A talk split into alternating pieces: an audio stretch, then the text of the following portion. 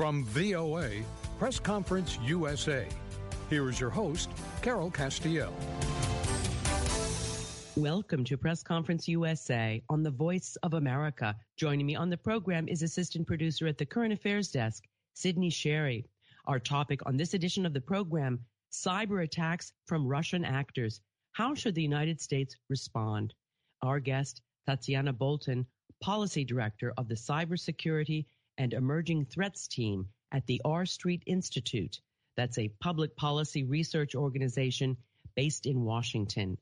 Previously, she served in several senior capacities in the federal government aimed at defending the United States against major cyber attacks. She was Senior Policy Director for the U.S. Cyberspace Solarium Commission and Cyber Policy Lead in the Office of Strategy, Policy and Plans at the Cybersecurity and Infrastructure Security Agency, an independent organization under the oversight of the Department of Homeland Security. Over the last several months, Russian based ransomware attacks have repeatedly made the news, including attacks on Colonial Pipeline and the meat processor JBS. On June 16, U.S. President Joe Biden met with Russian President Vladimir Putin in Geneva to discuss the state of affairs between the two nations, including cyber attacks originating primarily from Russian actors. During the meeting, President Biden provided President Putin with a list of 16 sectors that were off limits to cyber attacks, even as Putin denied any connection to the aforementioned incidents. However, as the New York Times reports, over the 4th of July weekend, the Russian group REvil launched a single attack which took down the systems of up to 1,500 businesses, including a grocery chain in Sweden and kindergartens in New Zealand. REvil demanded up to $5 million in ransom. After a call from Biden to Putin on July 9, REvil's sites vanished from the dark web on July 13, but it is unclear if American or Russian forces took them down or the group itself decided to lay low. Russian criminals are not the only source of cyber attacks. On July 19, the United States and its allies announced that the Chinese government was the perpetrator behind the Microsoft Exchange hack. Beijing denied the charge. Washington did not issue sanctions, but President Biden left that option open in the future. We will talk with Tatiana Bolton at the R Street Institute about the reasons behind the proliferation of such attacks, especially those emanating from Russia, and what can be done to prevent and mitigate them. Tatiana Bolton joins us via Microsoft Teams. Welcome to the program. Thanks so much for having me. Tatiana, let's start with some basics. How do you define ransomware? Sure. So it's a good question because I think there's all kinds of different cybersecurity incidents and attacks. And ransomware is one of those types of attacks. It's a type of malware, something that gets put onto your computer that threatens to either publish your personal data or block access to that data until you pay a ransom. And with regard to what we're seeing lately, how do you characterize the spate of attacks, particularly by Russian actors? Using ransomware? So uh, we do have to be careful about the attribution of these specific attacks because the United States has attributed some of the attacks, specifically the ransomware ones, to groups that work within Russian borders, but were not specifically operated and directed by the Russian state. So the international community is not exactly sure how many of these attacks are known to the Russian government, how many of these attacks were actually pushed forward by the Russian government. Whether they knew about them, we probably think they did know about them. But the attacks have been perpetrated by ransomware criminal gangs. And this has become a big problem over the last year. We've seen a number of incidents, like you mentioned, JBS, a meat processing plant. They've come after hospitals, they've come after schools. The Kaseya attack, most recent attack, was the one that was perpetrated by REvil as well as JBS and they demanded the largest ransom so far to date $70 million. This has become such a big problem that the FBI, CISA, the cybersecurity agency in the United States, as well as the White House, have started to take this very seriously. You're starting to see hearings on Capitol Hill. There is a ransomware task force that's been stood up within the federal government, within the executive branch to try and deal with this problem. But broadly, the issue is that it's not state sponsored and we don't have specific recourse to go after some of these gangs. And so it's become a big issue. Nonetheless, Tatiana, you are a native of Russia and you have your finger on the pulse of the culture and the society and of course the nature of the Vladimir Putin regime. What do you think are potential links between, for example, Russian security services and REvil hackers? Yeah, so it's a good question. And yes, I am originally from Russia, from Yaroslavl. I think anybody who has lived there or, and knows and understands the culture, the way that the government functions, is well aware of how deep into all of the systems and functionings of society the Russian government is. And so knowing that and using some basic assumptions, we can deduce that the Russian government is at a minimum aware of exactly what REvil is doing. They most likely have the ability to communicate with REvil. They know who they are. They probably know where they live, where they work. It is obviously a distributed network. It's not like they're hackers that are sitting together in some office, right, in Moscow. It's a group of people who communicate, talk to each other on chat groups, most likely on the dark web, somewhere where it's not a public facing website, but they have links to get in.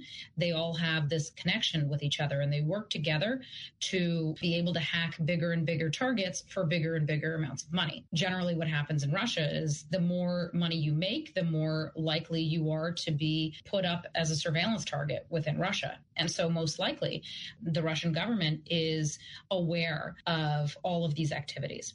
I wouldn't want to speculate as to whether or not the Russian government is actively encouraging or specifically advocating for particular actions that REvil or other criminal gangs have done.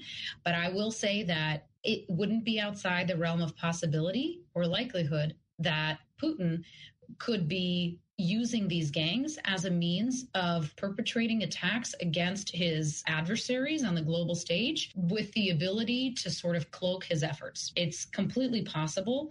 I'm not going to say likely, but completely possible that Putin is using them as a, you know, another arm of the state, of the security services to do some work that they think would be beyond the bounds of what Russia could legitimately get away with without getting sanctions or without getting significant pushback from adversaries adversaries, including the United States. So I think that it's fair to say that if the Russian government wanted to stop these attacks or wanted to put REvil or other ransomware groups that are within the Russian borders, if they wanted to knock them offline, I bet you they could do that. I think that they could, at a minimum, significantly reduce their ability to communicate within Russia and their money could most likely be confiscated. The Russian government, unlike the United States government, has a broader view in into Russian citizens' communications and their daily goings on.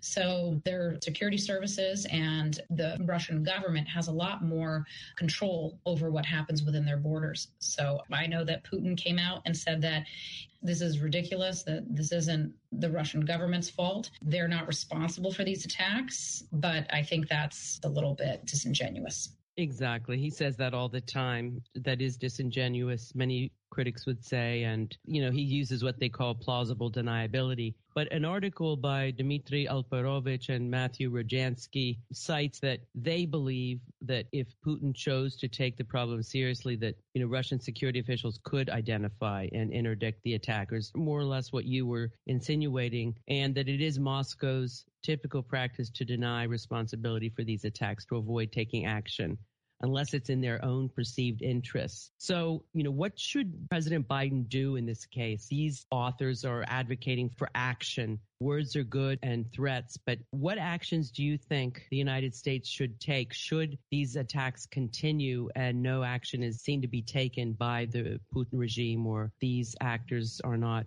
relenting in their attacks? You know, I completely agree with Mr. Alperovitch that the United States government needs to take stronger action. There's one thing that the Russian people and the Russian government understand, and it's strong leadership. The Russian government is not going to understand or back down from light words not backed up by action. So I think that there's a number of different things that the United States government can do along with the international community. And those are things that would show not only a signal of American seriousness uh, and how important it is for us to protect our critical infrastructure from attacks like this, but also reduce the likelihood of Russian meddling in critical infrastructure abroad. Those actions are one, sanctions, sanctions against either Russian organizations, Russian government actors seem to be conspiring with or somehow related to the REvil gang, or other punitive measures that affect what obviously is most important to the oligarchs within Russia, and that's their money. Two, I think the United States can take offensive action against the REvil specifically, although that at this point has disbanded, although most likely has just reconstituted in another form, take action against those particular ransomware gangs ourselves. We can do that. We have offensive capability. We probably have the best offensive capability in the world. So I think that that's another action that we can take.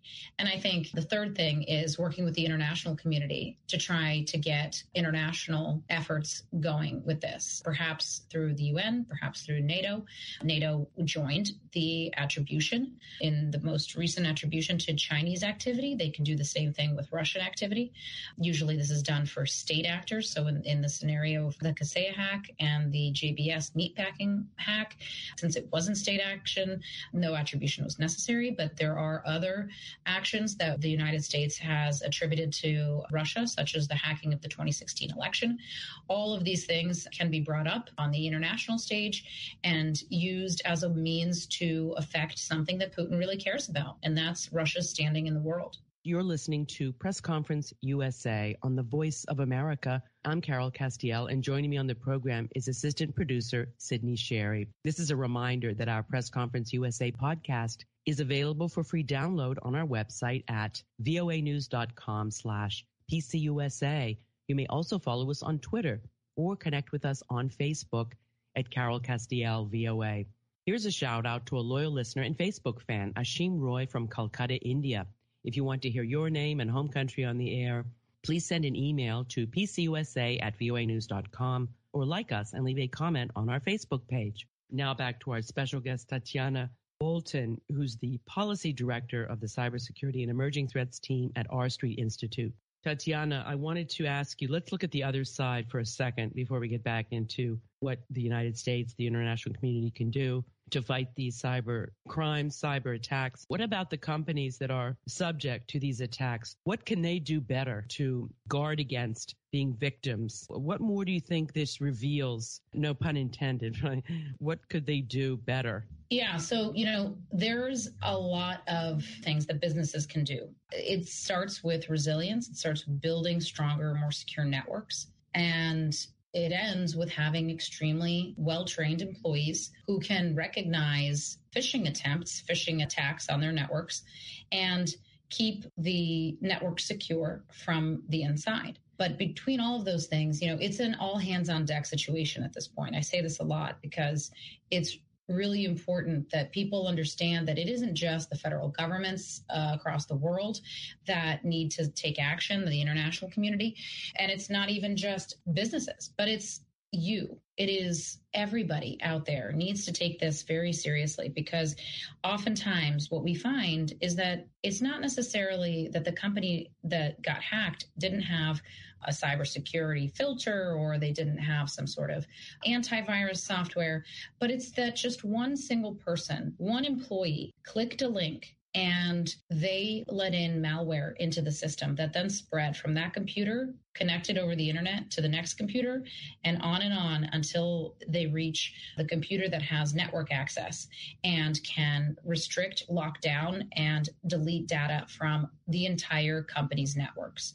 So I think it's important that companies remember that it's not just what they do, but it's what their employees do. And so at this point, it's kind of like you're only as strong as your weakest link. And right now, there's a lot of companies that are waking up to this realization. They're putting more money into cybersecurity, and that's good. But, you know, a lot of times it's not even the money. In some sense, it is the money. We do need a lot more resources for cybersecurity on a broad scope, right, to do a lot of different things, including hire a stronger workforce for cybersecurity, which is very, very underfunded right now.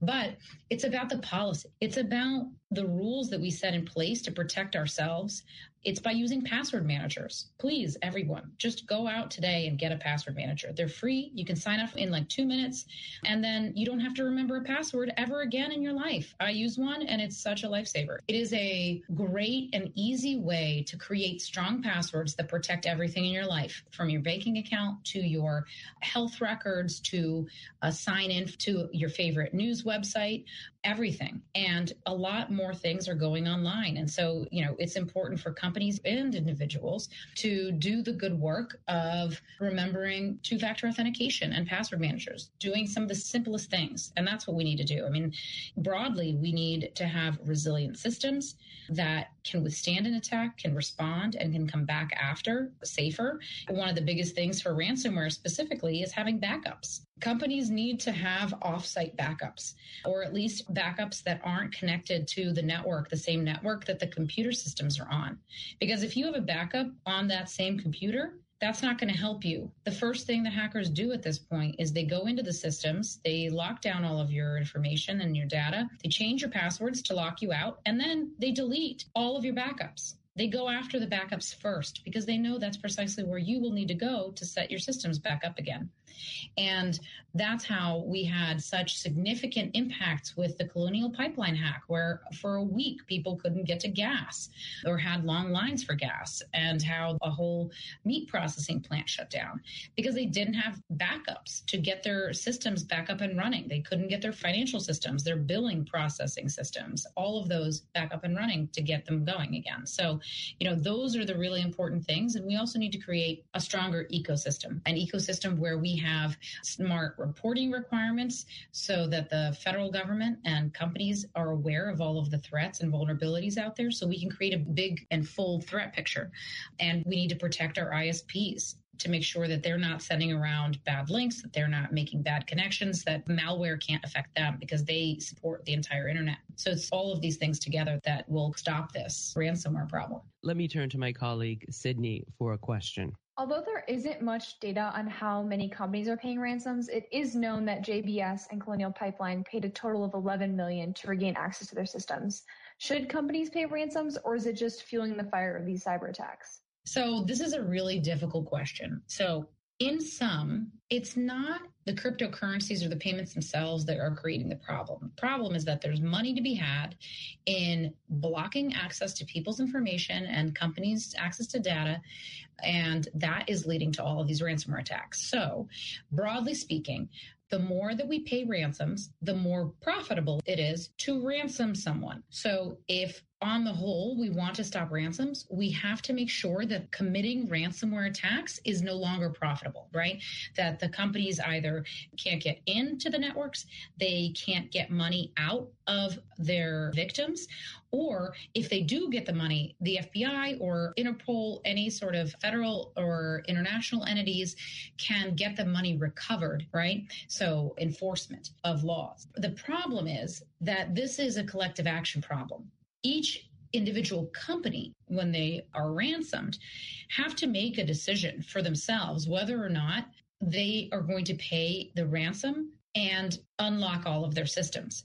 And if you are a company and you are in the situation of providing gas, for example, to the half of the east coast of the United States, and you've got people lining up in lines in hundreds of thousands of places, and they're all screaming at you. It's the number one item on the news. Your name, your company's reputation is at stake. You know, what is that person going to do? Right? I'm not surprised that Colonial Pipeline paid their ransom. I'm not surprised JBS paid their ransom. But I think that what Kaseya did by not paying the ransom is the right thing to do overall. It's the right thing to do for the community. Now, we would make this all unnecessary if all companies had backups and were able to go back back to those instead of paying ransom, right? But I think that we're going to have to do a lot more work in cybersecurity to get everyone up to that standard, up to those good cybersecurity standards before we start to see that as the answer. But right now, you know, it's difficult. On an individual level, I'm not surprised. It's a very tough decision. But on a collective whole, we need to make ransomware a non profitable enterprise.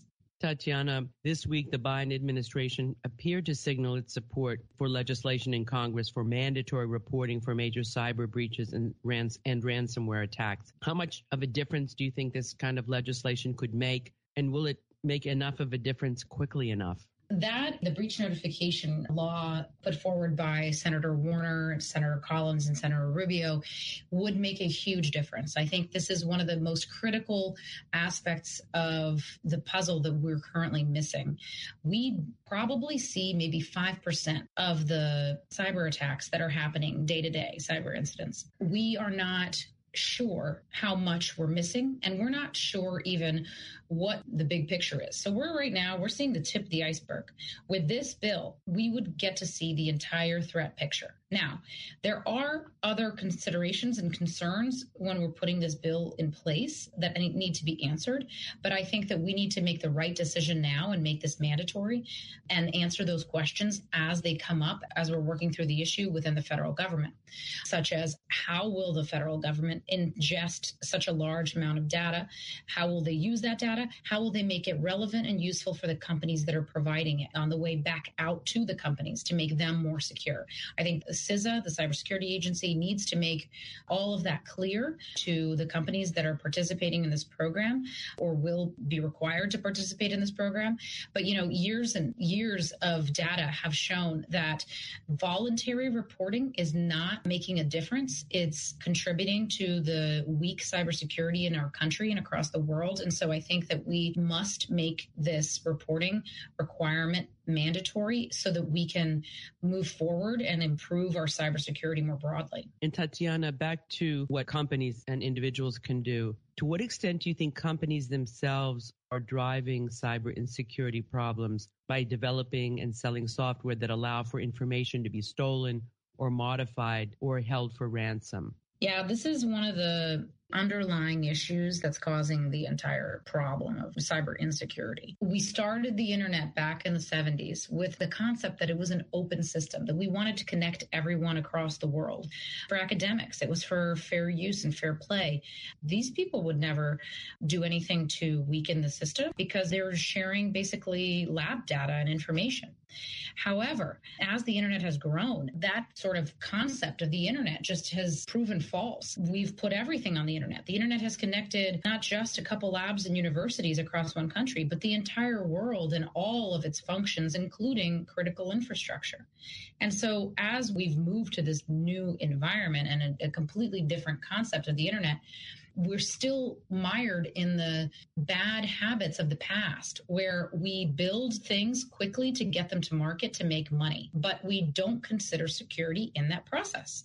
And as we continue to not keep security top of mind and a priority for the development of software and hardware, including for cell phones, computers, all sorts of things, and particularly critical infrastructure operational systems, we're going to keep seeing the same problems. We talked about legislation, but what about at the federal level? I believe you have advocated for a cabinet level position, but talk more about what needs to be done at the prevention level. Yeah, so at the federal level, I very much applaud the Senate and the House for passing the National Cyber Director into law. The position of the National Cyber Director is desperately needed to coordinate all federal government activity leadership is critical on these issues. And so I'm very proud to see Chris Inglis, former commissioner on the Solarium Commission, become the first national cyber director. I think he's got his work cut out for him. He's going to be the one sort of herding the dogs and cats within the federal agencies